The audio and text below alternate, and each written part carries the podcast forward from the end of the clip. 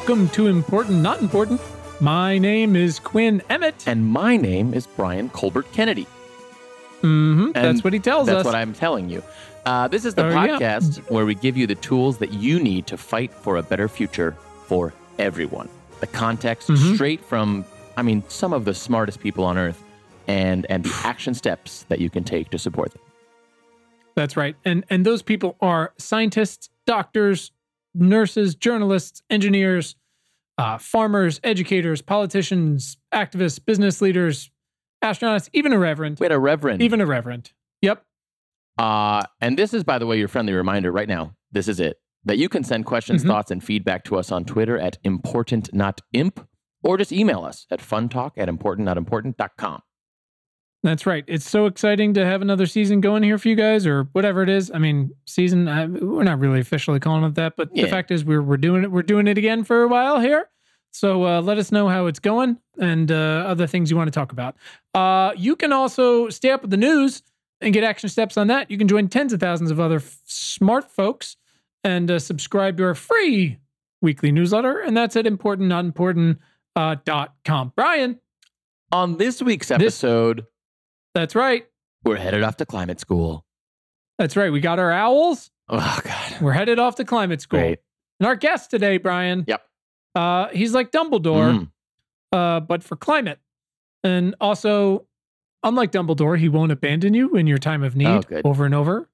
I know that's complicated. I get it. He had a plan from the start. Would have just been helpful to fill Harry in a little bit. Anyways, Oh, different episode, different conversation. Anyways, uh, Anshuman Bapna is here, and he's uh, here to talk about his new venture uh, with Climate School and how you can get involved. Truly, one of the most eloquent speakers on this that I think we've uh, we've talked to. His perspective is truly something else, and I, and I think will help a lot of people. A lot of people identify with ways that they can get into this thing if they've been searching for how that might be. Absolutely. What a great combo. And just like you said, yeah, I mean, I just want, I could just listen to him all day. Yeah, yeah. We basically kept him here all day. Anyways, uh, let's go talk to Anshuman. Okay, bye. All right, bye bye.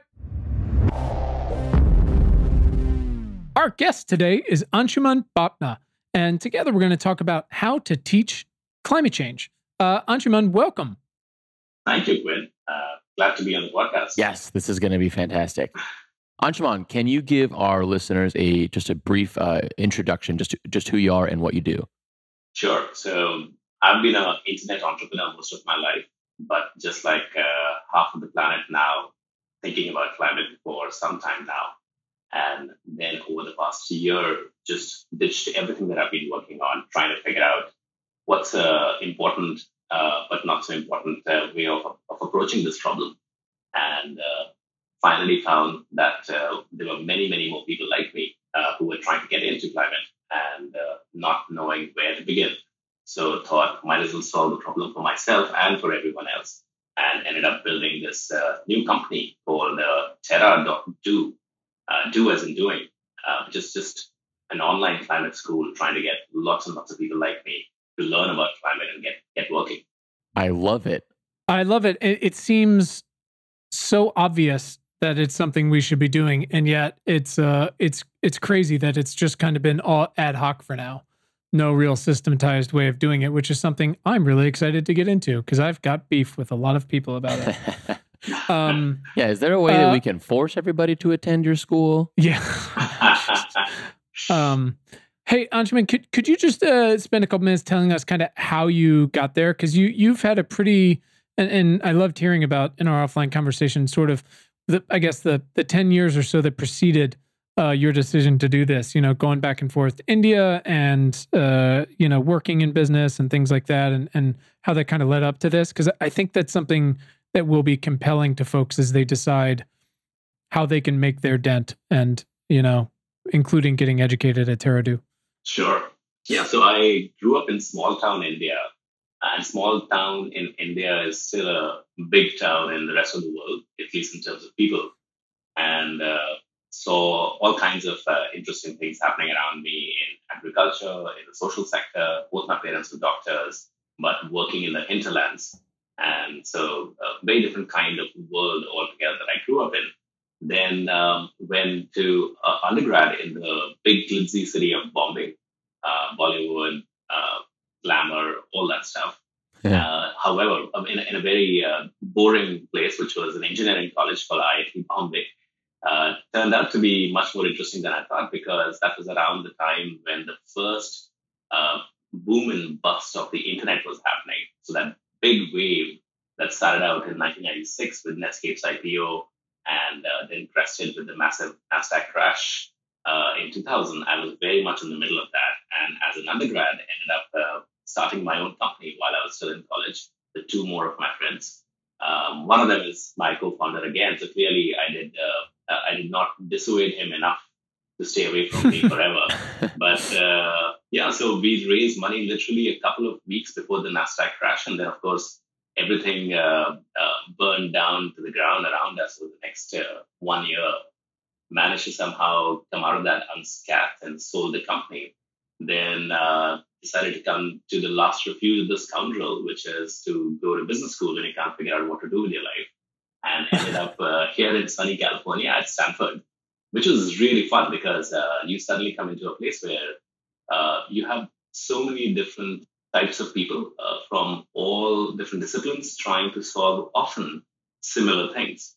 And so all this whole cross disciplinary stuff really stuck with me and ended up doing a ton of different things, including going to Vietnam for the summer trying to sell solar lights to poor farmers who had much better things to do with their money than to buy what I was selling them.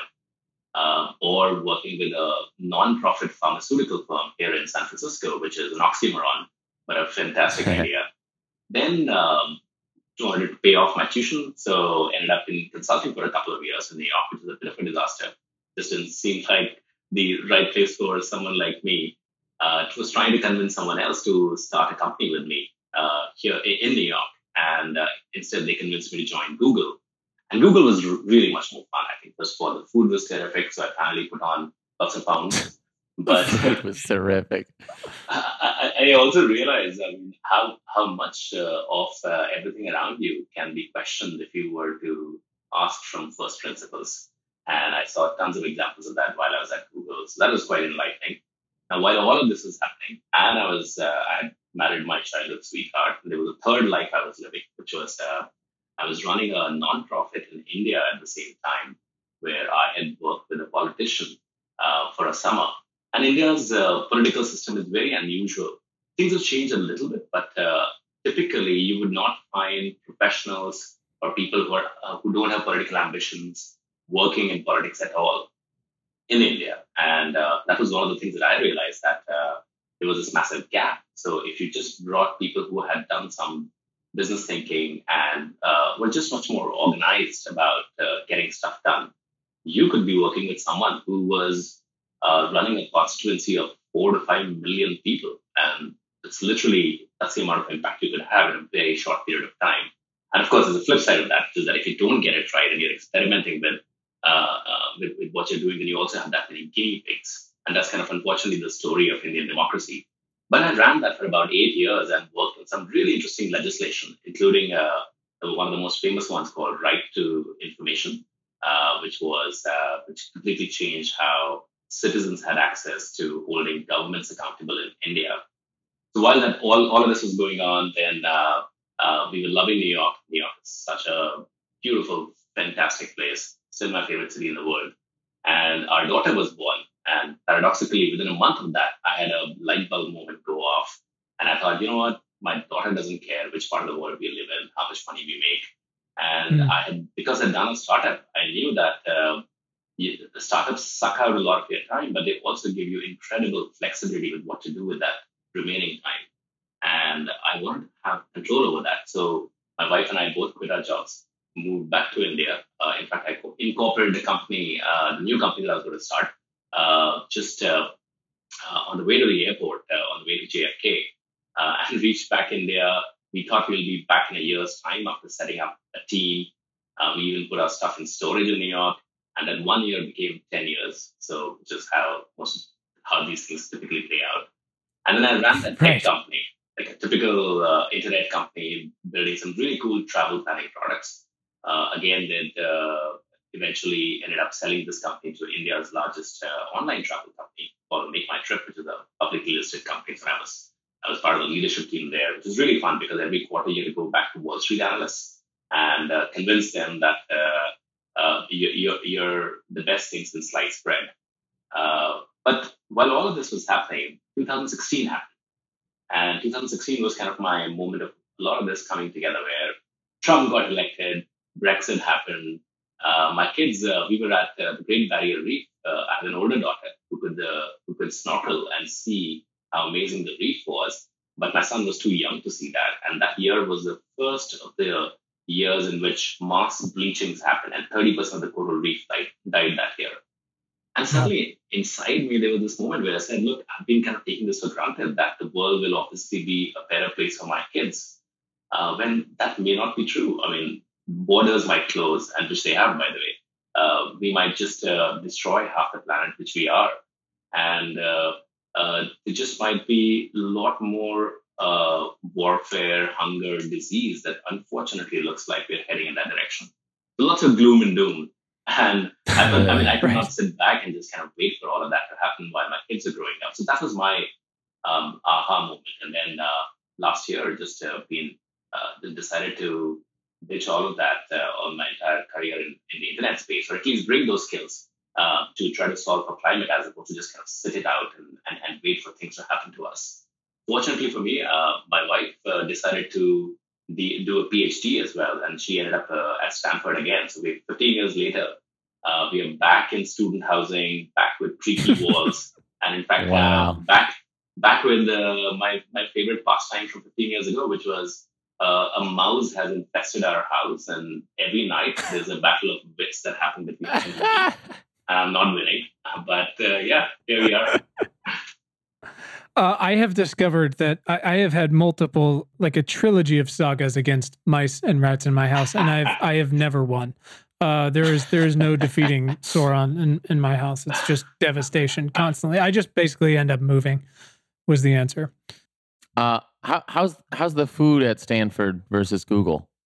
Oh, Stanford is really good, actually. okay, um, all right, cool. I want to yeah, make sure you're happy over there. Yeah, not complaining. um, uh, awesome. uh, well, I, I, yeah, I appreciate you sharing that. I think again, you know, for so many people who are who bounce around to different things and and bounce around to live in different places, and especially right now, are, are kind of looking out and going like, "What's next for me? Am I going to keep doing the same thing, whether they've got a job or not?"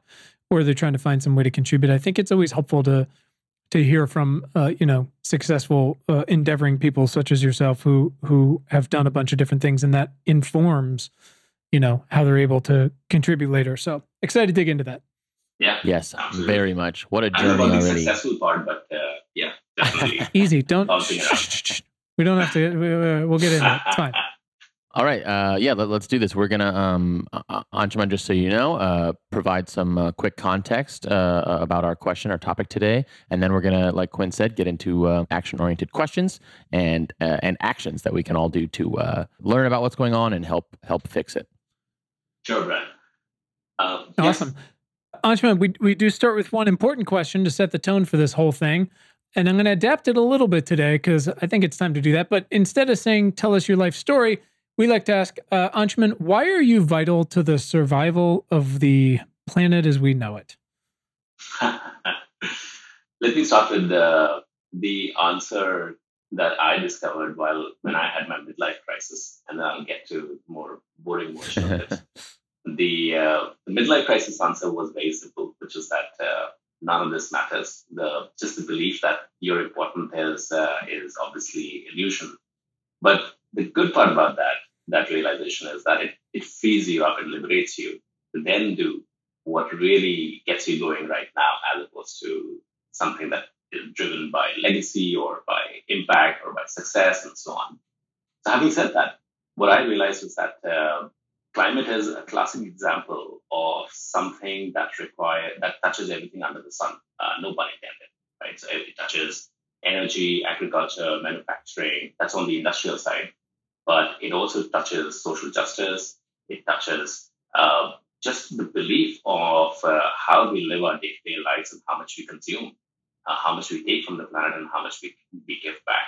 So it's both uh, very humanistic at one level. It's very deeply technological at another. there are uh, fundamental uh, psychological ways, but also economic ways of thinking about climate. So, but one thing which I realized was that each of these has become deep silos by themselves. So, for example, mm. if you are an uh, economics person, um, then you might believe that carbon tax will solve all problems. That's it. There's nothing else that needs to be done. You just put the right number out there, get all the governments to accept it, and lo and behold, climate will be solved. Um, mm. If you are a, a Naomi Klein, a social justice, environmental justice person, uh, you might see it with a completely different lens, which is this is fundamentally a global north versus global south divide. It's a it's an example of hundreds of years of perpetuating the uh, the inequity that uh, developed countries have uh, on done on developing countries and on uh, uh, civilizations, native civilizations all across the planet. And so, therefore, if you do, do this massive wealth transfer from the global north to the global south through some mechanism, that will solve all problems. you might be here, somebody sitting in Silicon Valley, the, the land of innovation, and you might believe that, look, it's, I mean, 200 years ago, Malthus was also talking about how overpopulation will starve the entire planet and we'll all die. And look where we are. I mean, it's land of abundance. We have more food than we've ever produced per capita. So it's just a question of technology. It's just a question of innovation. You just uh, invent the right thing, and these problems will go away. Now, mm-hmm. obviously, the reality is that all of these are true and untrue at the same time. And uh, what I felt was personally my role was that I have been very cross disciplinary in my thinking. And maybe the small contribution that I could make was to build something that would bring all of these different kinds of thinkings in one single place, that people see each other, hear each other, work with each other to solve the same end goal.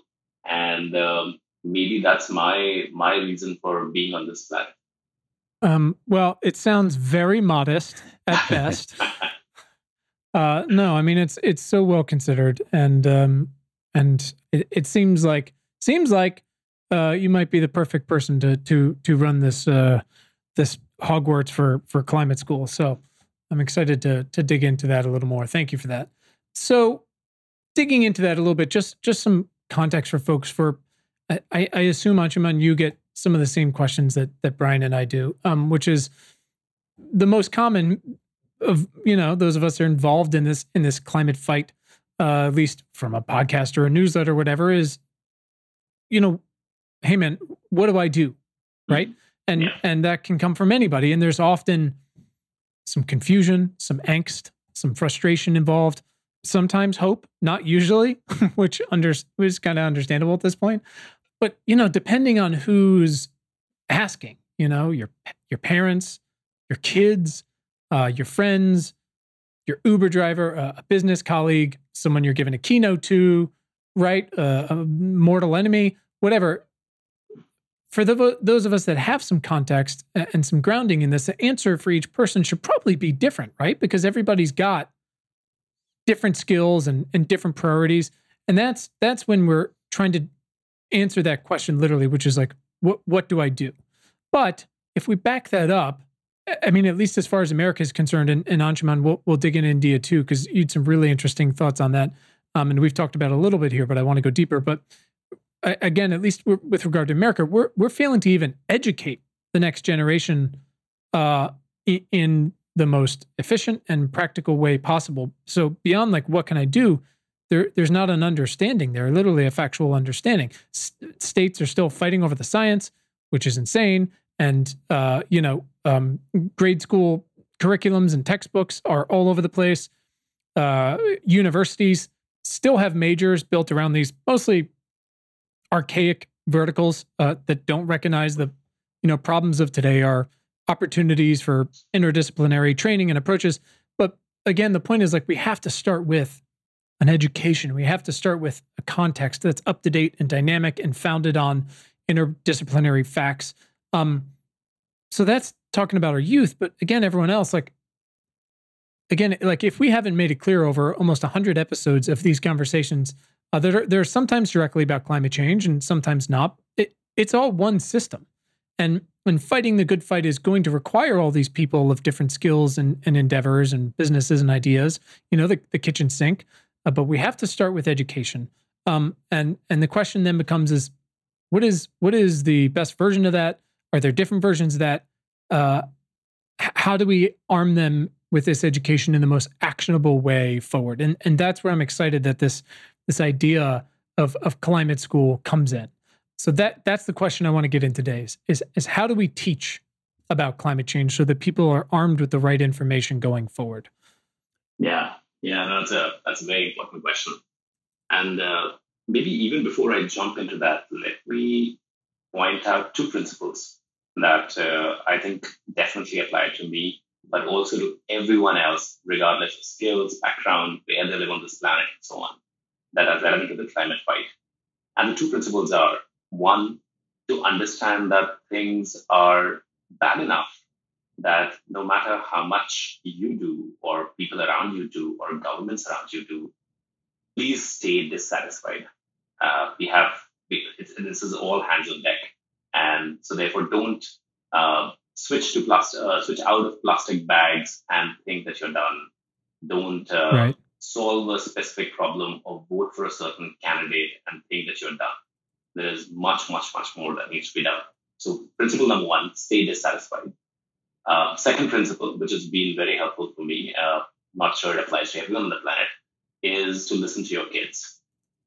One thing that I have realized yeah. is, uh, and I, maybe I'll share an anecdote here, which is uh, my daughter, who was uh, almost uh, nine at that time, when I told her that I was going to quit and start another company, which she was totally blasé about because that's what she'd seen me start companies all the time. but when I told her that I was going to be working on climate change, and her eyes lit up and she said, Good for you. And I said, Aren't you, aren't you surprised? Because I don't really have any background in climate. Uh, and her reaction was priceless. And that's what I uh, implore everyone to, to keep thinking about. She said, Well, what else would you work on? What else is worth working on? So that's Man. that sense of, uh, of uh, obligation that we have from our kids. And I think Greta Thunberg, the, the activist, teenage activist from Sweden, she exemplifies it so well, where she keeps saying, "How dare you?" And I think kids have this uh, this this right of ownership on us and on our time that nothing else can. Our, our politicians cannot. Our patriotism cannot. So listen to your kids, and when they say that this is the most important problem for you to be thinking about and working on. So let's start there. And so if you have these two principles in mind, I think uh, the uh, the next step is to get into understanding uh, what's really happening all around you. So mm-hmm. what I I think the the key thing that I realized is that uh, people will come at it from different angles. So mm-hmm. if you are if you are a high school kid, then what you I don't need to tell you how important this problem is because you understand this even better than I do. What I need to give you is the right learning and doing opportunities so that you can start working on those problems while you're in high school. And the most important, the most effective ones that I think personally that high school kids could be working on is to understand what community organizing is all about. Now, that if, if you look at everything from the, the local impact of what climate and in general environmental inequities can do to your community, and you pick up a piece there learn why it's important, where it all fits into the grand scheme of things, and then get your peers and your teachers and your parents and your neighbors involved in some in solving that. That multiplied by a million times can become something really big.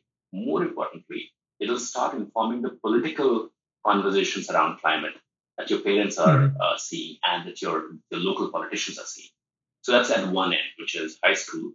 At the complete sure. opposite end, uh, let me give the worst possible example, uh, opposite of a high school kid, would be a, a Goldman Sachs trader, right? A trader who couldn't care less about any of this stuff, right?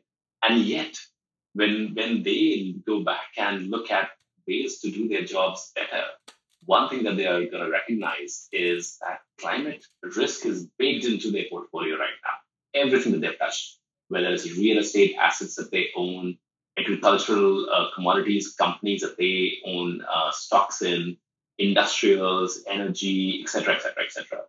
you would mm-hmm. very soon realize that your portfolio is going to get massively hurt by climate unless you start understanding and learning what's happening in this ecosystem, what the science says right now. And the science is the, the interesting part about the science is that uh, we're already seeing, I mean, first of all, 30 to 40 years of climate science has been surprisingly accurate. Back in 1979, right. when James Hansen talked about this, to now, the predictions have tracked really, really well with what climate scientists said.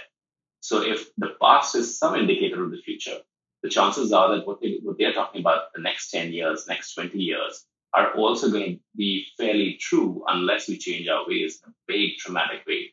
And what that means is that your Miami coastal real estate has underpriced the flooding risk, sea level rise risk in a massive way. Your uh, right.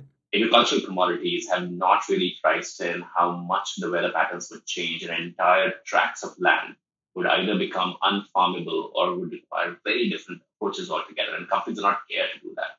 So even as a Goldman Sachs trader, I would say that your career and maybe even your survival depends on understanding climate risk.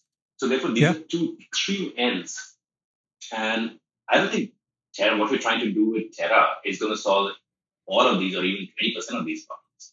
In fact, our vision is that can we build something that allows educators to then build their own mini schools on top of Terra? Because you need sure. all kinds of educators to come on board and start teaching all kinds of different people all across the planet. So yeah, cool. that's that's kind of our vision for, for this. Yeah, that sounds that sounds awesome. Yeah, and and um, perfect because I want to get into to Terra more. Um, your your online climate school. Can you can you tell us a bit uh, about how the process goes for for applicants and who's applying? Uh, you know, what what are their jobs? What are their interests? Uh, what are their education levels? Sure. So what we built is a 12 week online crash course or a boot camp in climate. So the people that uh, we've seen, we've, and we haven't graduated many. This is literally our first cohort that graduated uh, about 10 days ago, and we're very thrilled about how that went. Uh, and the kind of people, first of all, who applied for the program are typically mid-career, but mid-career from all walks of life. So just to give you a sample of what kind of people are there, we had someone who was uh, who was a partner at uh, Techstars, which is the world's largest technology accelerator uh, graduates thousands of startups every year. And his reason for joining the program was to figure out how to get Techstars to think a lot more in terms of climate tech investing, in terms of sustainable investing. So this is a way for him to get better at his job and rope in the climate understanding to make sure that Techstars promotes those kind of startups in the future. That's one end.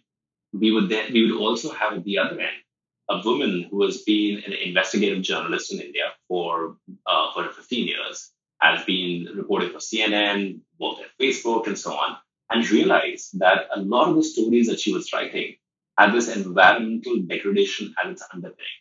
And she wanted to just zoom out and say, well, what the hell is going on here? How come I run into these issues that they seem intractable, both from a economic standpoint, from a social standpoint, and and yet I don't fully understand them. What's what's the best way to get there? So we have these very diverse set of people. So we had roughly 40% folks from the US, 40% from India, and 20% from the rest of the world, all online mm. and uh, often mid career, and all congregating together over this nine week period. And, and, the, and the program itself is very uh, intimate, uh, so to speak, which is you have, yes, you have the standard videos that you can watch and assignments that you can finish. But the real fun part is an online community that we have built where people hang out for office hours every uh, uh, twice twice every week. And those office hours are we have a, a teaching assistant who has been a PhD at Berkeley who leads that, and ostensibly the purpose is like any other office hours uh, in any other university, which is to solve assignments. But in reality, it turns very quickly into a social gathering because people come in and all of these people have strong opinions about their work and what skills they could bring to it. And therefore, they start chatting about projects that they're working on, the ideas that they have for climate. And it turns into this almost like this uh, peer to peer learning uh, format that happens uh, every uh, week twice. We also have uh, uh, experts who come in. Now, experts at one end could be someone who runs one of the largest climate venture funds, and they look at everything from nuclear fusion to really deep technologies in all aspects of climate. That's one kind of a setup. And you could sit down with them almost like in a virtual fireside chat. And because it's a small class, you could talk to them, you could pepper them with questions and so on. But at the other end, in fact, almost the very next week, we had someone come in who's a Magsaysay Award winner, which is like an Asian Nobel Prize. And he was the pioneer in everything solar. And his whole angle is not deep technology, but his whole angle is poverty and output. He thinks, well, how do you get people who earn less than $2 a day to not worry about at least energy poverty?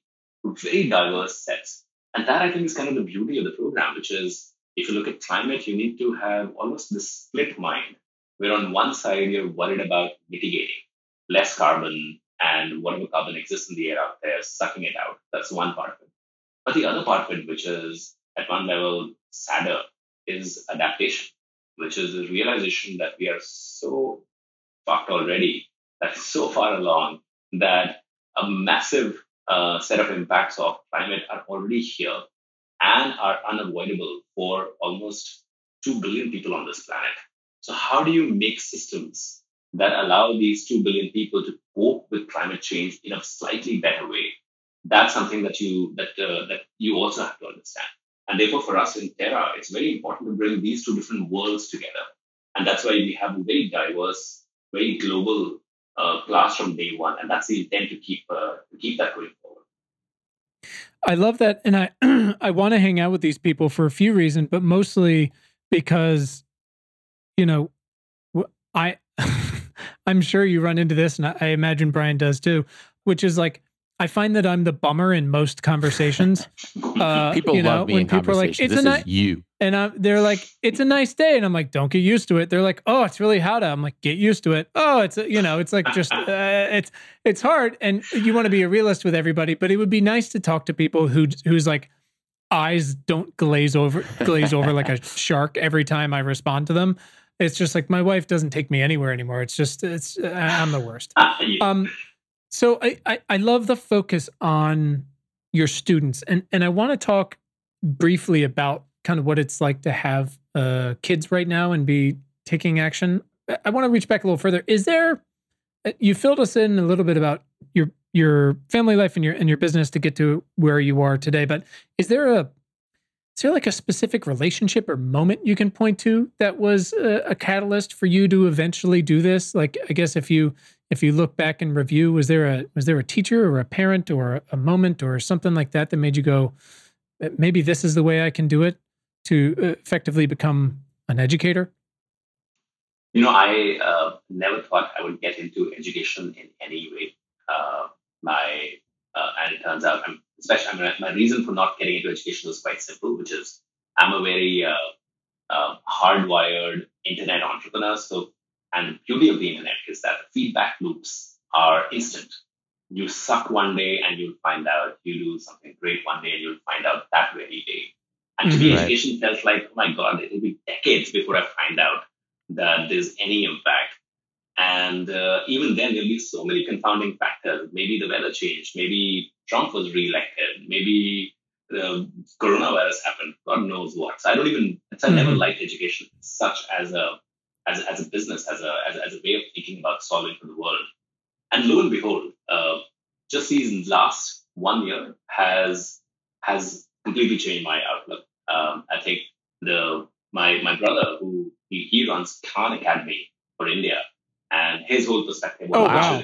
yeah. And, and Hold on, talk about having some influence. Holy shit! no, it's incredible, and and and to see uh, what Sal Khan has done with Khan Academy, and to see how well that translates from both Mountain View, California, to uh, Mumbai, India, has just been remarkable, and I can see that in my brother's journey in uh, in taking that idea of having a world class education for everyone. So that's that's on one side. I think the uh, the other aspect was that with coronavirus happening and schools all shut down, I started uh, getting a little bit more antsy about how well my kids were actually thinking about the rest of the world and how what they were learning about it. So I started, uh, and I didn't I didn't want to do the whole boring curriculum thingy at all. So I started running a small class for my daughter and her two friends which was which would take up a topic that uh, they really were keen on, and I would do the research and then uh, work with them on assignments, and uh, we would discuss all kinds of different things, and that ballooned into this very interesting uh, setup because obviously, I mean, these are ten-year-old girls, right? So they don't come up with topics mm-hmm. which are the ones that I would have academically studied. For example, the things that they were fascinated by was mm-hmm. crimes and murders and assassinations and mysteries. So, wow. and, and, and, and my feedback rating for every class that I would do with them would depend on how grisly and gory the crime was. So I would reach back further and further into to all kinds of stuff. But just the idea that uh, you don't have to wait for years and years to see that impact. You can actually see that impact in the quality of the conversation that you're having with a student right there and then. And everything, I mean, just like in, in, in nature and climate, right? We can put a dollar value on so many different things, but can, we still don't know, even though we've tried, how to put a dollar value on forests and clean air and uh, a strong social community. That's the same thing with education, which is you can see somebody's life changing just by that wee bit in that one conversation, the one interaction that you had with them you can't sum it up into some dollar number or some conversion number that uh, us internet entrepreneurs mm-hmm. like. But mm-hmm. is it just as impactful? Even more? Oh, by far. That's definitely the case. So that's what converted me into into thinking about education in a big way. My my co-founder, I, by the way. Sorry. No, no, no. I, I was just sorry to interrupt. I was just, it, you know, I, we've we talked about this. Like I, I, have got some kids too, and I've also got Brian, who's kind of the like same thing one of our most popular conversations, one of my favorite, was with uh, an author who's now the the uh, opinions editor for the Boston Globe, uh, Bina Venkataraman, who who talks in her fantastic book about being a better ancestor, mm. and uh, that that phrase kind of yeah it it it finally and so perfectly encapsulated this modus operandi that I've been trying to hone in for a a while, you know, and and is now become such as a, a, guiding and more specific value for my everyday actions and bigger life decisions. And it it seems like that's uh, how you talked a little bit about trying to pay it forward, you know, uh, as the right thing to do. But uh, uh you know, as your daughter said, like effectively, like what else are you going to do that matters? You know, and and that's so fascinating to come from a a, a young girl who's, uh, you know, seen her dad uh, start and sell a couple companies and was raised in India and in America, which both have huge opportunities and huge problems that are endemic and and uh, you know systematized. And it to me, it seems like that is going to be really helpful. Uh, you know, as you as you ingrain that in again, like you know, being the headmaster of a school effectively. Right.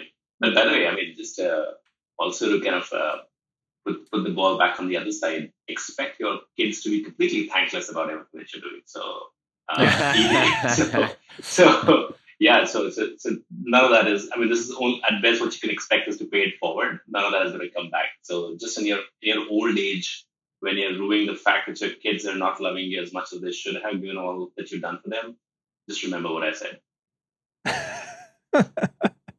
that sounds about right. It sounds about. They'll ask me about. They'll ask me about my day or my job, and I'll, I'll be. Oh, thank God! And I'll talk for, you know, six minutes about it. And at the end, all I just hear is like, "Yeah, but can I get sprinkles on my ice cream?" There's this one of those times I'm not allergic to sprinkles. I'm like, "Did you listen to anything? Like I poured my heart out to you, and they just they couldn't." Sprinkles are important. Um, that, that rings so true.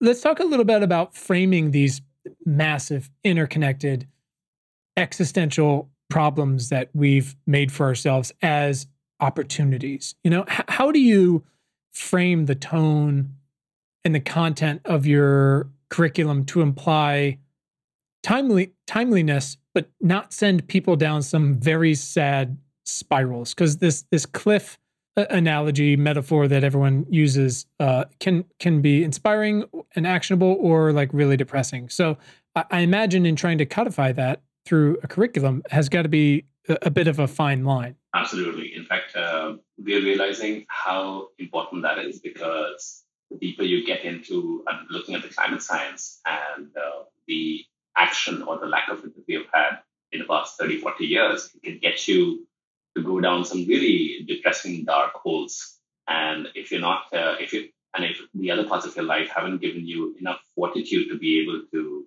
traverse that and still get into action mode, it can suck you in So we're realizing that, and as part of our program now, we also do this mental wellness uh, class on how to think about uh, climate as a positive force of action, as opposed to something that is just uh, sucking you in. Yeah, but uh, let's get maybe I'll give you an intellectual answer and then an emotional answer first. So mm-hmm. the intellectual answer is is this, which is how do you think massive social change happens, right? So what's your theory mm-hmm. of change about that? What I have suddenly, the more I've looked at these movements and try to figure out, well, suddenly it seems like nothing nothing was changing for years and years and years, often decades. And then it seems like almost in the blink of a historical eye, the thing, like everything transformed. The equation just completely turned. So my, my thinking on that is that uh, what, what really happens is that uh, of moments of crisis like COVID are a time of incredible opportunity. And this is one of my professors here at Stanford, who I remember, uh, who unfortunately passed away some years back, very well-known climate scientist called Stephen Schneider. And he gave this talk on climate, and this was during the Bush administration, which is well, mm-hmm. no way compared to what the Trump administration is doing. And uh, people were all in doom and gloom about how the administration would never get around to actually doing um, and enacting some great climate policies. And the question to him was, how do you get up in the morning to do the work every single day with the same level of energy and enthusiasm? And he said, mm-hmm. look, what's going to happen is that one day things will suddenly change for some because of some external shock.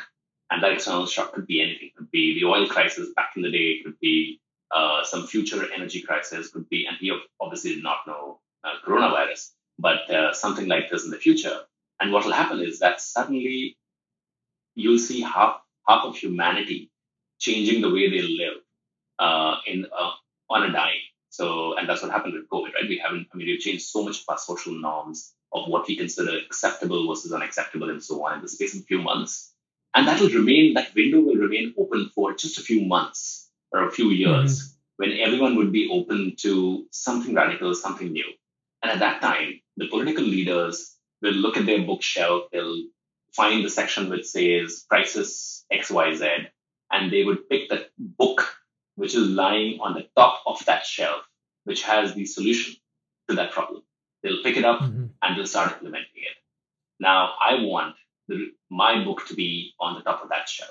That's why I keep going to work every day to make sure that I have the latest, most updated information about climate science up there so that whenever the administration wakes up or whoever wakes up uh, realizes that this is the right way to go about doing things. And I feel, I mean, I feel the same way about COVID right now, which is, I mean, I come from India, right? So for me, what's happening in the US political system is nothing short of astonishing. The fact that, uh, I mean, if you had asked me in 2016 that in the 2020 elections, there would be this fierce debate between the Democrats and the Republicans about who has the better Green New Deal, I would have laughed your face. I would have said, no way, that's, mm-hmm. that's, that's, not happening. Mm-hmm. No way. But, mm-hmm. but yeah, I mean, I mean, but look at the last three years. I mean, uh, policy entrepreneurs, uh, political entrepreneurs like Alexandria Ocasio-Cortez and others have managed to shift the debate into saying that, look, you can have development and jobs and climate action. In fact, they go so beautifully well together. They've, they've built that narrative. There are many holes to be filled out. But the fact that, that somebody was plodding away at it for years and years and years without seeing any impact of that, but when the right moment came, now there's a $2 trillion plan uh, that the Democrats have. Maybe Republicans will come up with something uh, uh, ambitious as well. Europe has definitely done that. So therefore, this entire world has shifted a little bit in the right direction, in my, I mean, in my hopeful belief. Um, I mean, look at, I mean, the other thing that I'm a big fan of is universal basic income. And uh, mm-hmm. I just, I mean, I keep wondering, I mean, if somebody had, if except like a, a couple of Scandinavian countries tried UBI a little bit, but not really with their entire heart in it. If, right, right. I mean, Alaska did to a certain extent, but more out of uh, uh, compulsion than kind of a ideological way of, of doing it. But imagine if somebody had been plugging away at UBI for the past many, many, many years, built up a little bit of a community, small movement around that. And then suddenly COVID happened. I mean, in a way, the, the thousand dollar checks that they're writing, they are at the beginning of a UBI potentially, right? And sure. things could have turned if only we had examples, if only we had sufficient depth of thinking already built out on that. So to me, it feels like if you are trying to do social change, you have to bide your time. And a moment of crisis is the one when you have to be ready with your little movement, your little ideology, and that's how that's how things change. So therefore, to me, it's a very hopeful message to get up every morning and just get slightly better at my messaging, at what we do, and so on. Yeah, I think it makes sense. Uh, I mean, it, it, it's practical, it's pragmatic. I, I mean, you know, uh, we've talked about this before, and and uh, I've talked about it plenty of folks offline and online that nobody wanted uh, COVID, nobody wanted Trump to win. But if we're going to take something from them, it's it should be a lesson and and the time to react and rebuild and to rearm ourselves to go, okay, all of these incredible voting rights groups have popped up and mm-hmm. and groups to you know following the in the footsteps of places like Emily's List that have been around forever run for something and swing left and 314 action to put scientists in office you know all of these places that wouldn't have existed if Trump hadn't won and it's hard to see someone like AOC winning if the environment wasn't what it was and now we have someone like you said who's helped push this so far left that not only are we having these conversations and writing legislations with people like Rhiana Gunn-Wright that includes black farmers and and uh, you know clean jobs for for for black Americans in Georgia, all, all of these things. But it's we also have because uh, you know uh, we we have these uh, the the term limits and terms that people are in office. We knew okay, well, let's we got three years to get our shit together, so that on January twentieth uh, or January, you know, whatever the date is, uh, at at twelve oh one p.m the debate has already been happening for years in the crafting of the legislation and the conversations and the understanding we can be so much farther along so that at that moment we were able to enact things that have been long in planning and, and, and much better understood than they were the in the previous years so it's uh it's kind of a benefit. Obviously it's been a total disaster on just about every other front but if we're but we have to see we have to frame things as opportunities if we're gonna if we're gonna move forward and, and if we're gonna make progress to to uh, get away from from from where we are now. That's exactly right, and I think the emotional part of the argument is exactly what you said, which is that we we have to be better ancestors uh, and ancestors and stewards, ancestors to our children and stewards to this planet. And uh, what's the alternative? Uh, turns out that this is just such a much more enriching and meaningful way of living your day to day life as well. So why would you not mm-hmm. do that? Yeah, good absolutely. question. Thanks for being so positive and optimistic. My God, you're the best. I know. I feel like I need Anshuman to like record me a little phone message for yeah, every morning. Would you, could you do that for us, please? Thank you. It's like for for a week or two, I uh, I read Michelle Obama's book by listening to the audiobook because she recorded it herself. So the first thing I listened to every morning was her, and she was the last thing I heard before I went to bed. And let me tell you, it's a game changer. Sounds beautiful. That's awesome. Um, you, you know, you know, I got to do that. We can talk more about it offline. We've uh, we've had a few conversations uh, Anshuman on the podcast about what's happening in India. You know, most recently concerning the monsoon and the heat in the north, and what's going on, uh, uh, what all that is doing to to subsistence farmers. I guess my question is, how can we all, and most specifically, I guess Americans, do a better mm-hmm. job of of taking just a, a more holistic view of of what's already happening across across the globe. Yeah, that's a tough one. So just to give you a sense of what's happening in India, I think it's happening at a couple of different levels. One is that uh, you have some, roughly 200 million people living on the coastlines uh, where sea levels are rising, uh, and the way they uh, they live their lives, the fisheries, etc., are, are all getting decimated there are some 400 million farmers who are still reliant on the monsoons, and the monsoons are getting disrupted due to climate change. So you have in a country like India the the problem of uh, uh, of taking half a billion people and re-employing them in a completely different sector. Unfortunately, at the same time, the Indian economy hasn't really done well. Uh, so therefore, there is this whole, uh, and this is even pre-COVID and post-COVID, again, there's a fork in the road, right? So, for example, if you were to, uh, if the Green New Deal had existed in India, even politically as an option before mm-hmm. uh, COVID happened, maybe we would have gone down a different path. But the path that we're on right now is the worst mm-hmm. possible mm-hmm. from uh, both a climate standpoint and from an equity standpoint. So even though coal is no longer a, a, a energy source that makes any economic sense in any part of the world, India does have ton of coal deposits. Uh, not very uh, good ones, but uh, they're all out there. And the Indian government has taken the stance that to bootstrap the economy, they will just uh, go down the coal uh, plant. They'll set up new coal plants. They'll get a lot more capacity online, just focused on coal. And this despite the fact that India has one of the most stunning success stories in renewables over the past uh, five to six years. So there is this whole uh, this problem, this dissonance uh, in the mind of what the mind thinks and what the heart uh, wants in India, which is quite bad. And I think the, the thing that I worry more about India and in other countries like India, like Bangladesh, and so on, is that there are citizen movements haven't really coalesced into political movements yet. So there are no green parties in India or in Bangladesh or in Vietnam, etc., in other in, mm-hmm. in, in, countries that have been affected by this, which have mm-hmm. they're not even on the margins. They don't even exist right now. So, sure. um, so to me, it feels like the call to action in India, if you're uh, living in India or if you care about uh, country, how countries like India do on climate action uh, and in, in, in, equity, is uh, to go out and build incredible level of mass awareness and a political movement around better stewardship of the climate and uh, uh, of the communities that depend on climate being being, being being normal.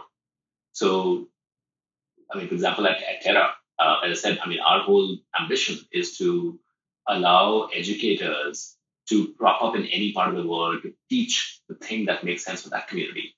And one of the things that uh, we're thinking about and hopefully will build out is a journalism school for India, a climate journalism school. Because in mm-hmm. India, the I think one of the challenges that we have is that the the the mass of the public hasn't really connected the dots on what is climate and what is structural poverty.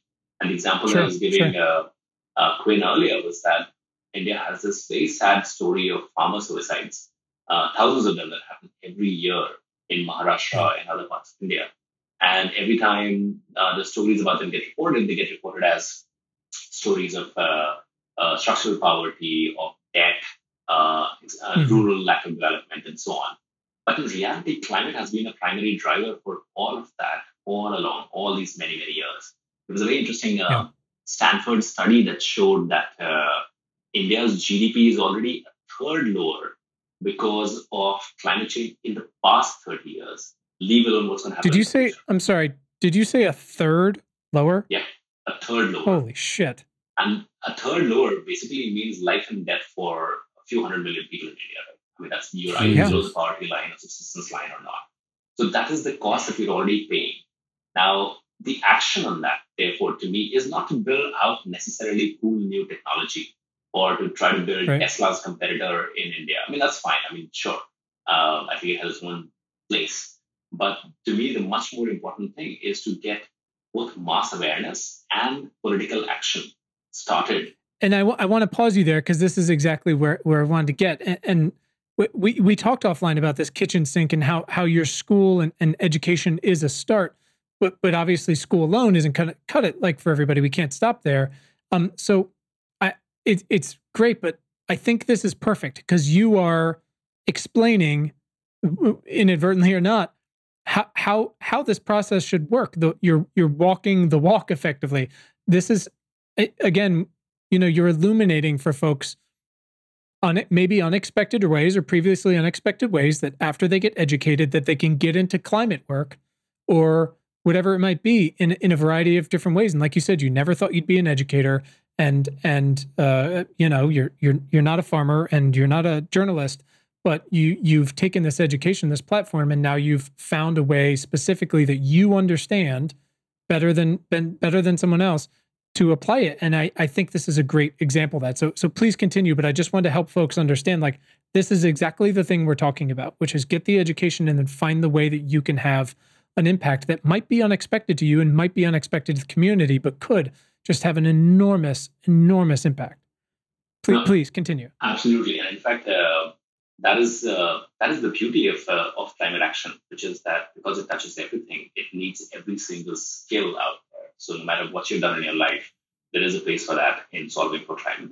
And even that specific example that I gave of the climate journalism school, now when we think of a journalism school, we think of people who want to be journalists to be going uh, into that school, right? But in reality, what online allows you to do is that if your passion is to communicate about climate, then you could come at it from very different walks of life. So, for example, even in India, maybe mainstream media is not even the place to uh, to target. It's it's barking up the wrong tree. What you need to do instead is to get scientists who are sitting, for example, in uh, in, in in their own colleges doing research and haven't really had the chance to communicate what they're learning about climate in India, being able to do that, having the tools to be able to do that. You could be in an engineering college, you could be a machine learning data scientist, and you could start looking at a lot of satellite data that is coming in and pouring in about India and start talking about how pollution is uh, is spreading all across the country, uh, what kind of uh, uh effects it has had on cropland, on pasture land, and so on. And you could be a designer, uh, and you might take you might collaborate with that scientist uh, or that data scientist who has tons of data and try to convert that into a visual format that anyone who picks up a newspaper can understand. So there are these all these beautiful collaborations that are possible with people with very different walks of life in that single microcosm of India alone, and now expand that across the planet. You could have, for example, one of my favorite companies, organizations, is this uh, nonprofit that is run off the coast of Cape Cod. It's called Green Wave, and it's this fisherman who has figured out this uh, amazing technique for taking uh, a small pod, a 30 foot by 30 foot by 30 foot pod, that he drops mm-hmm. into the cold ocean currents and a kelp forest grows in. And kelp is one of the fastest growing sources of protein on the planet. And that kelp forest then ha- creates a, a you know, lot more sea life all the way from the top to the bottom. And he can harvest that pod every three months and feed an entire village from that. It's so far so good. I mean, this is the this is where a lot of good ideas come to die, which is you do it in your own local neighborhood and it works for you, but by the time it gets to the rest of the planet, it's too late. But mm-hmm. what's amazing about, uh, uh, about about Greenwave and this entrepreneur is that they're, they're trying to figure out how to get more and more people involved. And In fact, their sense of urgency is that half of American coastline should be doing it yesterday, and there is about 10 to 12 percent of the of the world's coastline that can have this approach to aquaculture happening today, just significantly more sustainable and so on. So how do you now? You're a fisherman, uh, and you want uh, a fisherman or an entrepreneur sitting in India to be able to pick up this idea, license it, quote unquote, uh, or open source it, and then and, and then use that and build it out uh, along the Indian coastline. How does that happen? So for that, that is what Terra is trying to do: is that can we get people of all walks of life to come in and teach, but then not just to teach, but to also do, so that the Green Wave idea can very naturally transfer to someone sitting in India, someone sitting in Ghana, someone sitting in South Korea, and they build out their own businesses that are all affiliated to Green Wave in some way or kind of from an open source movement. So that's that's the vision of trying to get everyone on the planet to solve for this, as opposed to just a few of us sitting in Silicon Valley, a few of us sitting in Cambridge, uh, Boston, and so on. Sure. We had didn't we, did didn't we have uh, Green Wave? You said right. That's right, Green Wave. Yeah, yeah, yeah. We had uh, Bren. That's we had um, Bren, Bren Smith, Smith on, the yeah. founder. Oh, yeah. you did. Oh, fantastic! Good oh, yeah, it's fantastic. great. And, and my uh my and since then and, and apropos of a few other things my one of my brothers is also started to get into uh becoming effectively a a, a middleman for the for the the future of the sustainable farming industry uh so he's working with Bren on that stuff too it's oh, there you there's go. a whole there's a whole just world to be I mean when he explained the job to me as someone who literally talks about this shit every day I was like wow that would never have occurred to me and also like of course that's necessary you know so that's yeah, I, I, love it. I, that's incredible. I'm glad. I'm, I'm glad that uh, this is already happening. Yeah. So awesome. And and yeah, I, what you just talked about is so so perfect because we I do want to get into uh you know the the point of our whole thing, which is how do we uh, how do we help? How do how do our listeners uh, ask the right questions and and take the right steps, uh, action steps to to support um, you and the planet? So let's so let's do that. Uh, can we start with with uh, our listeners and what they can do with their voice. What are what are some big actionable um, questions that that we can all be asking of our uh, our government representatives? Yeah, I think uh, so. I, I, see this as almost as a three layered cake. Great. And the Please, I love love cake. cake. but this, this is a cake where uh, you could start anywhere. You could build the top layer first. It's a very uh, it defies all laws of physics. If you could, uh, if you pardon me that. But uh, the bottom of the of, of layer of the cake is your own personal action, and uh, I, I won't uh, uh, pain you to death on this one, but just make sensible choices. Um, and Sure. sensible choices, uh, a lot of them we're already familiar with, which are uh, eat less meat, uh, see if you can uh, use renewable energy for your uh, electricity supply, etc., etc. Um, some of the slightly less usual ones are, for example, just consume less fashion, and in general, just consume less. Right? That's one part of it. And the idea Yeah. is not just to. I mean, if you if you're if you do the math, then your own carbon footprint multiplied by a few million people, unfortunately, does not add up much. But that's not the whole point of this. The point is that once you start doing this, it has this viral effect. And sorry for I mean, that's probably a bad analogy to use in these times, but it has this effect of to, on people around you that that gets them to start doing something similar. And what it does is not that the the carbon emissions uh, the number comes down dramatically. What it does is that you start now building a bit of a political voice, which is starting at the community level, but then starts roping up at, the, at more of the uh, at the city and the regional level. Then after that, so that's the second thing, which is that you the second layer of the cake is to hold uh, people in power accountable. And people in power are not just your politicians; they are also your media, uh, for example. Uh, and uh, so the, the different estates, the fourth estate, the third estate, and so on. These are all people who are who should be accountable to you. So are they doing enough stories? Are they doing enough local stories? Uh, when there are, uh, when, when, for example, you have an election coming up at that time, you know, is climate action, and when I say climate action, you could boil it down to a local level as well. Is that something that they've thought about? If they have points of views on that, or at least to find out how well they're inclined to to moving in that direction if there is a national policy or a state level policy on that. So asking those questions in town halls, asking those questions by writing into them, all of those are actions that I think have meaning uh, precisely for this reason, which is um, it's not that one email multiplied by uh, a hundred other is gonna is gonna suddenly change policy. But uh, if you look at social movements, you'll realize that a lot of power comes from being in the face of uh, of politicians long enough, deep enough, and harass them enough long enough that uh, they realize that at least they start feeling that this is an issue that a lot many more people in their constituency care about. To do that, that's kind of the second layer of the cake. I think the third layer is that, uh, which is kind of going back to personal action at some level, which is that all of us have acquired skills our entire life that are useful in the work that we do. They, they could be soft skills, they could be hard skills that we learn in trade schools and so on. The great thing about climate is that all of them are applicable to solving that. And if you want, if you want an analogy of how this could potentially work, look at what ha- what's happening with coronavirus.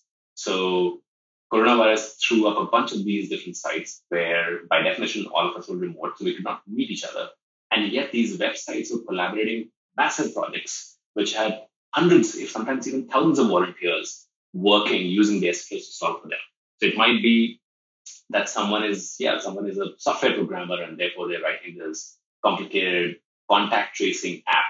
But at the other end, uh, you could be a designer and working with a scientist to take the latest uh, research report that has uh, that have come out and gotten published about coronavirus, converting them into an infographic that can now travel much more widely over your social media.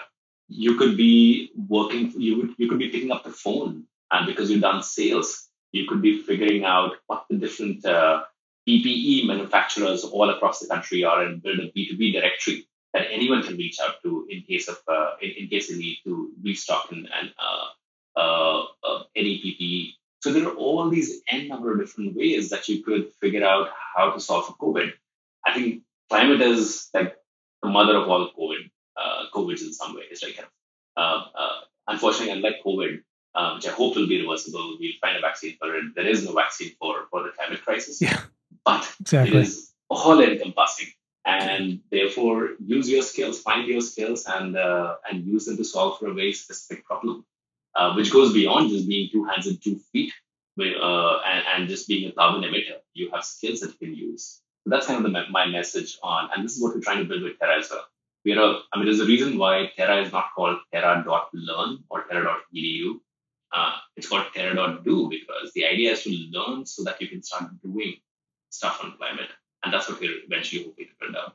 Awesome. Yeah, I love that. Terra.do. That is such a, that's like, just lines up with our, with our, uh, you know, ideals over here is to fucking take action. Yep. Yeah. Anshuman, can you can you tell us about signing up for for Terra? What do our listeners need to do? Uh, when should they sign up? Any any info?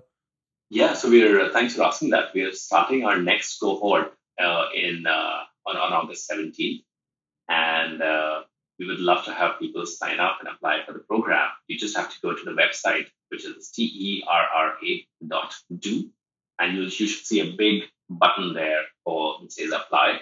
Just click on that and tell us maybe in 10, 15 minutes a little bit about who you are and why do you think uh, a program like this might help you. And uh, we would love to have you as part of the program. And uh, just when you're when you're also filling out the program, uh, the, the application, please mention that uh, you heard us on uh, on this podcast, and we'll make sure that we can make it financially uh, viable for you as well because I know these are not these are not easy times. So we and we want to make sure that all of us have a, have a chance to be part of this program. So please please go to Terra.do and apply. Absolutely. Uh, I, I love that. Thank you. And and just so, so we're specific with people, the new cohort starts on August 17th, and and uh, this is going to come out on uh, Monday, August 10th. Uh, usually, usually our shows aren't aren't aren't su- aren't intended to be super timely, but of course, uh, the one that came out today, and, and this specific one uh, are. What is the deadline for signing up uh, for this co- for this cohort? So, so what we've done is that for this podcast, uh, we just want to make sure that people have sufficient time to sign up. So we're going to be taking in people all the way till August fifteenth uh, from this okay. Uh, from this podcast. So please come by. Great, and and folks, uh, as Anshuman uh, very kindly pointed out, and and truthfully, it is tough times for so many folks, but um, the climate clock is ticking, and we need you. If if this is something you would like to participate in, and you cannot afford to do so at this moment, uh, let us know, and uh, Anshuman and I will will work it out, and we'll we'll get you in there because uh, we need you. Absolutely, absolutely. Awesome. Well, uh, Anshuman, we don't want to keep you too Anshuman, much longer. Yeah, it's been uh, over an hour. How much longer do you want to hang out with us? another, yeah. another couple hours, I'm sure your kids aren't banging down the door. Yeah. No, seriously, this has been this has been really, really, really wonderful. Um, and and we cannot thank you enough for for hanging out with us. We have a few more questions, and and we'd love, honestly, if um if you have any recommendations for for other other uh, world changing humans like yourself, people that maybe inspire you or that are just out there fighting for a better future for all of us, please let us know. Uh, it can be now if, if you got names on the top of your head, or you can just message us later. You know, that's so funny. I was going I was, I was going to mention Bren, and I'm just so thrilled that you already have him on the program. Yeah, I'll send you yeah, the link to the conversation. conversation. It, it, was a it was a yeah. favorite. Um, it also included a gentleman named Tom Ford, who's doing yep. something somewhat similar out on the West Coast uh, with the Bay Foundation, and um, it it was a great conversation. And those two are are doing pretty exceptional work in a, in an industry that's really just that is both misunderstood and has incredible opportunity in front of it, and is really just getting started. Anshuman, last couple questions. When was the first time in your life when you realized you had the power of change or the power to do something meaningful? Maybe it's, yeah, it might sound a little late in life, but uh, it was during my undergrad years. Uh, so maybe, uh, I'll give you the backstory on that. So India, I mean, India's educational system is pretty straitjacketed, right? So, and I ended up going know, to an engineering college, which is often the wet dream of most parents in India, at least back in the day. So it was pretty clear what the rest of my life was going to look like from that point on. And remember, I was only 18 at that time, right? So mm-hmm. uh, who I was going to marry, where I was going to live, what I, what I was going to do for the uh, uh, next 50 years of my life, how many kids I was going to have, all of that was set in stone already. And uh, uh, then in my uh, second year, one of my seniors asked me point blank and said, well, these are the four choices that you have uh, what are you going to do? Are you going to go emigrate to the US and do your master's there? Are you going to uh, uh, work for a large multinational corporation here? Are you going to do your MBA here? And like some such boring options. And mm-hmm. on a lark, I said, no, I'm going to start my own company. And this guy laughed at me and said, of course not. That's ridiculous. And by the way, there was no concept of starting companies at that time. This 1998 that we're talking about in India. So I, to prove him wrong, I started uh, missing all my classes and taking a train ride to all parts of India to find the earliest people who were teaching entrepreneurship, uh, earliest hmm. people who had uh, started investing in, in companies and trying to bring them on campus and uh, getting them to give a talk to people like me. I mean, one thing led to another. There was, I think the, the, the funniest example was there was this guy who had just sold his company to Amazon uh, for hundreds of millions of dollars, was uh, the poster boy for the Indian internet scene, US citizen who had just moved back to, who, who, was visiting India. And mm. I woke up in the morning and I saw the newspaper and the newspaper said, uh, Rakesh, uh, his name was Rakesh, uh, is going to be visiting the campus to meet with the director. And uh, there was no other details. So I called at the director's office and said, Can I meet with him? And they chewed me off. So what I did instead was I just put up posters of him all over campus, booked a 500 seater auditorium for him to give a talk, and then just waited outside the office for hours. And then finally, when he got out of the office, I told him that he had to come and give a talk to all the students. And he said, But I have a plane to catch. And I showed him the poster and I said, Well, you can't. Unfortunately, you'll have to miss that so he, he laughed hysterically. He canceled his ticket. He came over to the auditorium and it is still that, that talk that he gave lit a fire on campus. It just, I still, I mean, there's so many entrepreneurs who have come out of my, my college who talk about that, that galvanizing moment when they heard him. And I realized that, I mean, this is all just like, I mean, it started out as just trying to prove someone wrong and then realizing that I kind of started believing in it uh, quite a bit myself. And then realizing that if I just didn't care as much about what others thought, there was enough and more uh, to be done there just by, by individual action. And of course, the, the way these things become more than just a moment in time is when you figure out how to build small institutions around them, uh, sure. ways of working. And that's what happened. So this turned into uh, an incubator at IIT Bombay, and turned out I, my company was the first company in that incubator, and that incubator has had hundreds of successful companies coming out of that in the past 20 years. So yeah, just uh, you never know what might snowball into something more interesting. That's fantastic. That Incredible. is such a that is such a baller move. Um, congratulations! I, I love it. Uh, just vigilante doing good yes. is always fantastic. You're Batman. Um, Anshuman, who is someone in your life that has positively impacted your work in the past six months? I think there's a, I would say there's an economist called Kate Raworth. Uh, she's at Oxford, and uh, she came up with this concept of donut economics. And I'll tell you what I've been struggling with all this while, which was that on one side you have uh, growth is good, and growth is good not just in uh, in places developed countries like the US, but even in places like India, which is you need to the country to grow, the GDP to grow to get millions of people out of poverty, and yet at the same time, uh, also this uh, this feeling which that I mean a lot of this growth was coming at the expense of uh, the environment around us, the social relations that we have built and disrupted, and so on. And I just couldn't figure out how to reconcile these two different ideas. And what Kate has done uh, with her book that came out, I think, almost eight years ago, that I just came yeah. across a few months back uh, for the first time, was marry these two concepts together into a single holistic framework of thinking. Where I mean, she thinks of it as a donut, which where the outside of the donut are the boundaries of the planet.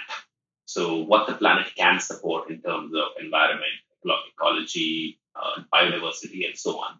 So don't exceed that boundary. The inside boundary is one where humans thrive, uh, or, or, humans have dignity, they have equality, they have gender justice, and so on. So the right sweet spot for us to live as a species is in the in uh, is not in that hole. It's not outside the donut. It's in the middle, in the in the donut part of it, the, the yummy part of it. Right. So, so to me, to understand that uh, this is how you think about growth is not good for its own sake. The purpose of growth is to let humans thrive, but thrive in an in a ecosystem which also takes into account nature and the planet mm-hmm. that we live on. Was I hadn't seen a I'd seen squishy versions of that, right? So uh, spiritual sure. talks or, or, or stuff like that, but never an economist version of that, which I, which made so much sense to me. So I'm quite indebted to Kate for her thinking on that.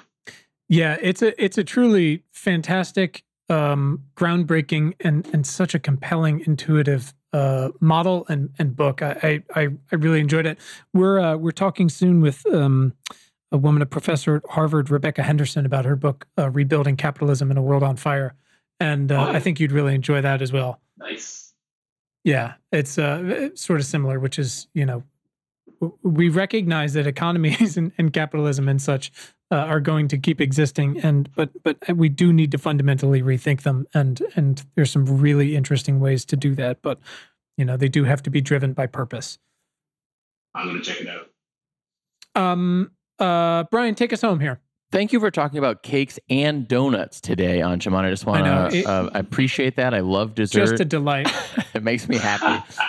um, uh, Anshuman, what do you do when you when you feel overwhelmed? What is your um your self care, your your Anshuman time? We like to we like to know what people are doing to take care of themselves when they're not taking care of the world. Mm-hmm.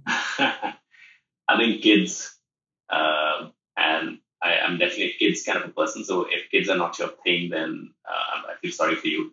But uh, what I love about them is that there is such a sense of uh, immediacy to their lives. So I mean, we just had, for example, a tragic loss in our family, and uh, we were and um, just so uh, uh, caught up about that. And my kids also were they, they knew this individual in our family really well, and they were obviously distraught for a little while. But literally a few hours later, when while we were still moping, uh, my son would walk in and say, "Okay, uh, I know you're upset right now, but can we go out and play ball?" and just that that sense that look, I mean, all of this. I mean, we're here on this planet for this very tiny blink of an eye, and it might feel that our life is bigger, uh, more important, more uh, central to the plan of the universe than it, it is. And uh, to me, it feels like kids have that uh, that ability to live in the moment that just takes you out from all of these massive burdens that you that we get end up carrying on our shoulders. And uh, so just listen to them. Just uh, to be the the most fun thing to do is to just kind of drop everything and go hang out, play, run, uh, just do silly things with them. And it's yeah, that's the best antidote to to the climate crisis as well. Can you relate, Quinn? Yeah, yeah. Mo- most of the time, it's it's the greatest thing in the world. Um, it really is. It really is. Um, uh, Anshuman, we have an incredible uh, list of book recommendations from past guests uh, on on Bookshop, and the listeners can can find them all uh, in our show notes. Uh, if you could add a book uh, to that list, it's it's books that we would send to Donald Trump. What book would you recommend that Donald Trump read? Interesting. Donald Trump. If um, and it doesn't have to be kindergarten book. It has to be. It it doesn't no, have to be. but it it's understandable be. if it is. Okay.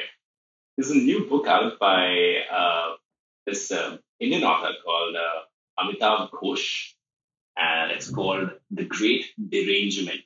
Oh, sounds uh, it's this lovely good. book that uh, he's written about. It's, it's lo and behold, it's about the climate crisis. But uh, the thing that I like, unlike most of the other climate books out there, is uh, Amitav is a is a novelist. His job is not to try to uh, harass you with facts and figures and so on. His job is to tell a story. And um, one of the interesting things that was the motivation for him writing that book was that he said, "Look, uh, why do we Americans love our cars so much? Is there a chance that just because Jack Kerouac wrote that book back in the what 60s or early 70s, which had right. a romance of uh, wind in your hair and gasoline in your nostrils and an open road in front of you. right? That's how we ended up loving these tin cans. But who has written the definitive work in narrative fiction for climate um, that starts making us believe about this individual identity and the future? So why don't I go out and write? It's a very personal story of what happened to him over the many, many years, which I thought was just like beautiful. It's just a beautiful story. And of course, it, uh, it underpins a lot of the, uh, the great derangement that we all feel living in 2020 as humans on this planet. Well, that sounds lovely. Yeah, that sounds Um, incredible. we always talk on the show about how you know uh, inspiring people and uh, and making changes, not just by telling them numbers and figures. It's it's sharing your story with them that has such such more of an effect. That's right. Well, this has been uh, fantastic, uh, Anshuman. Really can't can't can't thank you enough for for sharing your your time and your story and your efforts with us. Um, I, I'm truly so excited to see where this all goes. Where can our listeners uh, follow you on the internet? Twitter would be best. It's my uh, uh, my Twitter handle is uh, B A P N A A, and Okay. uh, yeah, I hope to see a lot of you there. Awesome. So we will be. That's that's all Brian does. Awesome. Uh, well, thank you so much. We really appreciate it, and uh, look forward to to talking with you soon. No, thank you so much uh, to both of you, Quinn uh, and Brian. You have such great questions, and really appreciate what you're doing with the podcast. Uh, we're yeah, we're doing our best. Thanks to our incredible guest today, and thanks to all of you for tuning in. We hope this episode has made your commute, or awesome workout, or dishwashing, or fucking dog walking late at night that much more pleasant. As a reminder, please subscribe to our free email newsletter at importantnotimportant.com. It is all the news most vital to our survival as a species. and you can follow us all over the internet. You can find us on Twitter at important not imp. Just So weird. Also on Facebook and Instagram at Important Not Important. Pinterest and Tumblr, the same thing. So check us out, follow us, share us, like us. You know the deal. And please subscribe to our show wherever you listen to things like this. And if you're really fucking awesome, rate us on Apple Podcasts. Keep the lights on. Thanks. please. And you can find the show notes from today right in your little podcast player and at our website, importantnotimportant.com.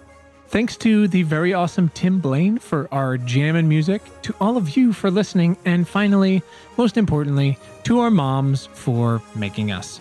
Have a great day. Thanks, guys.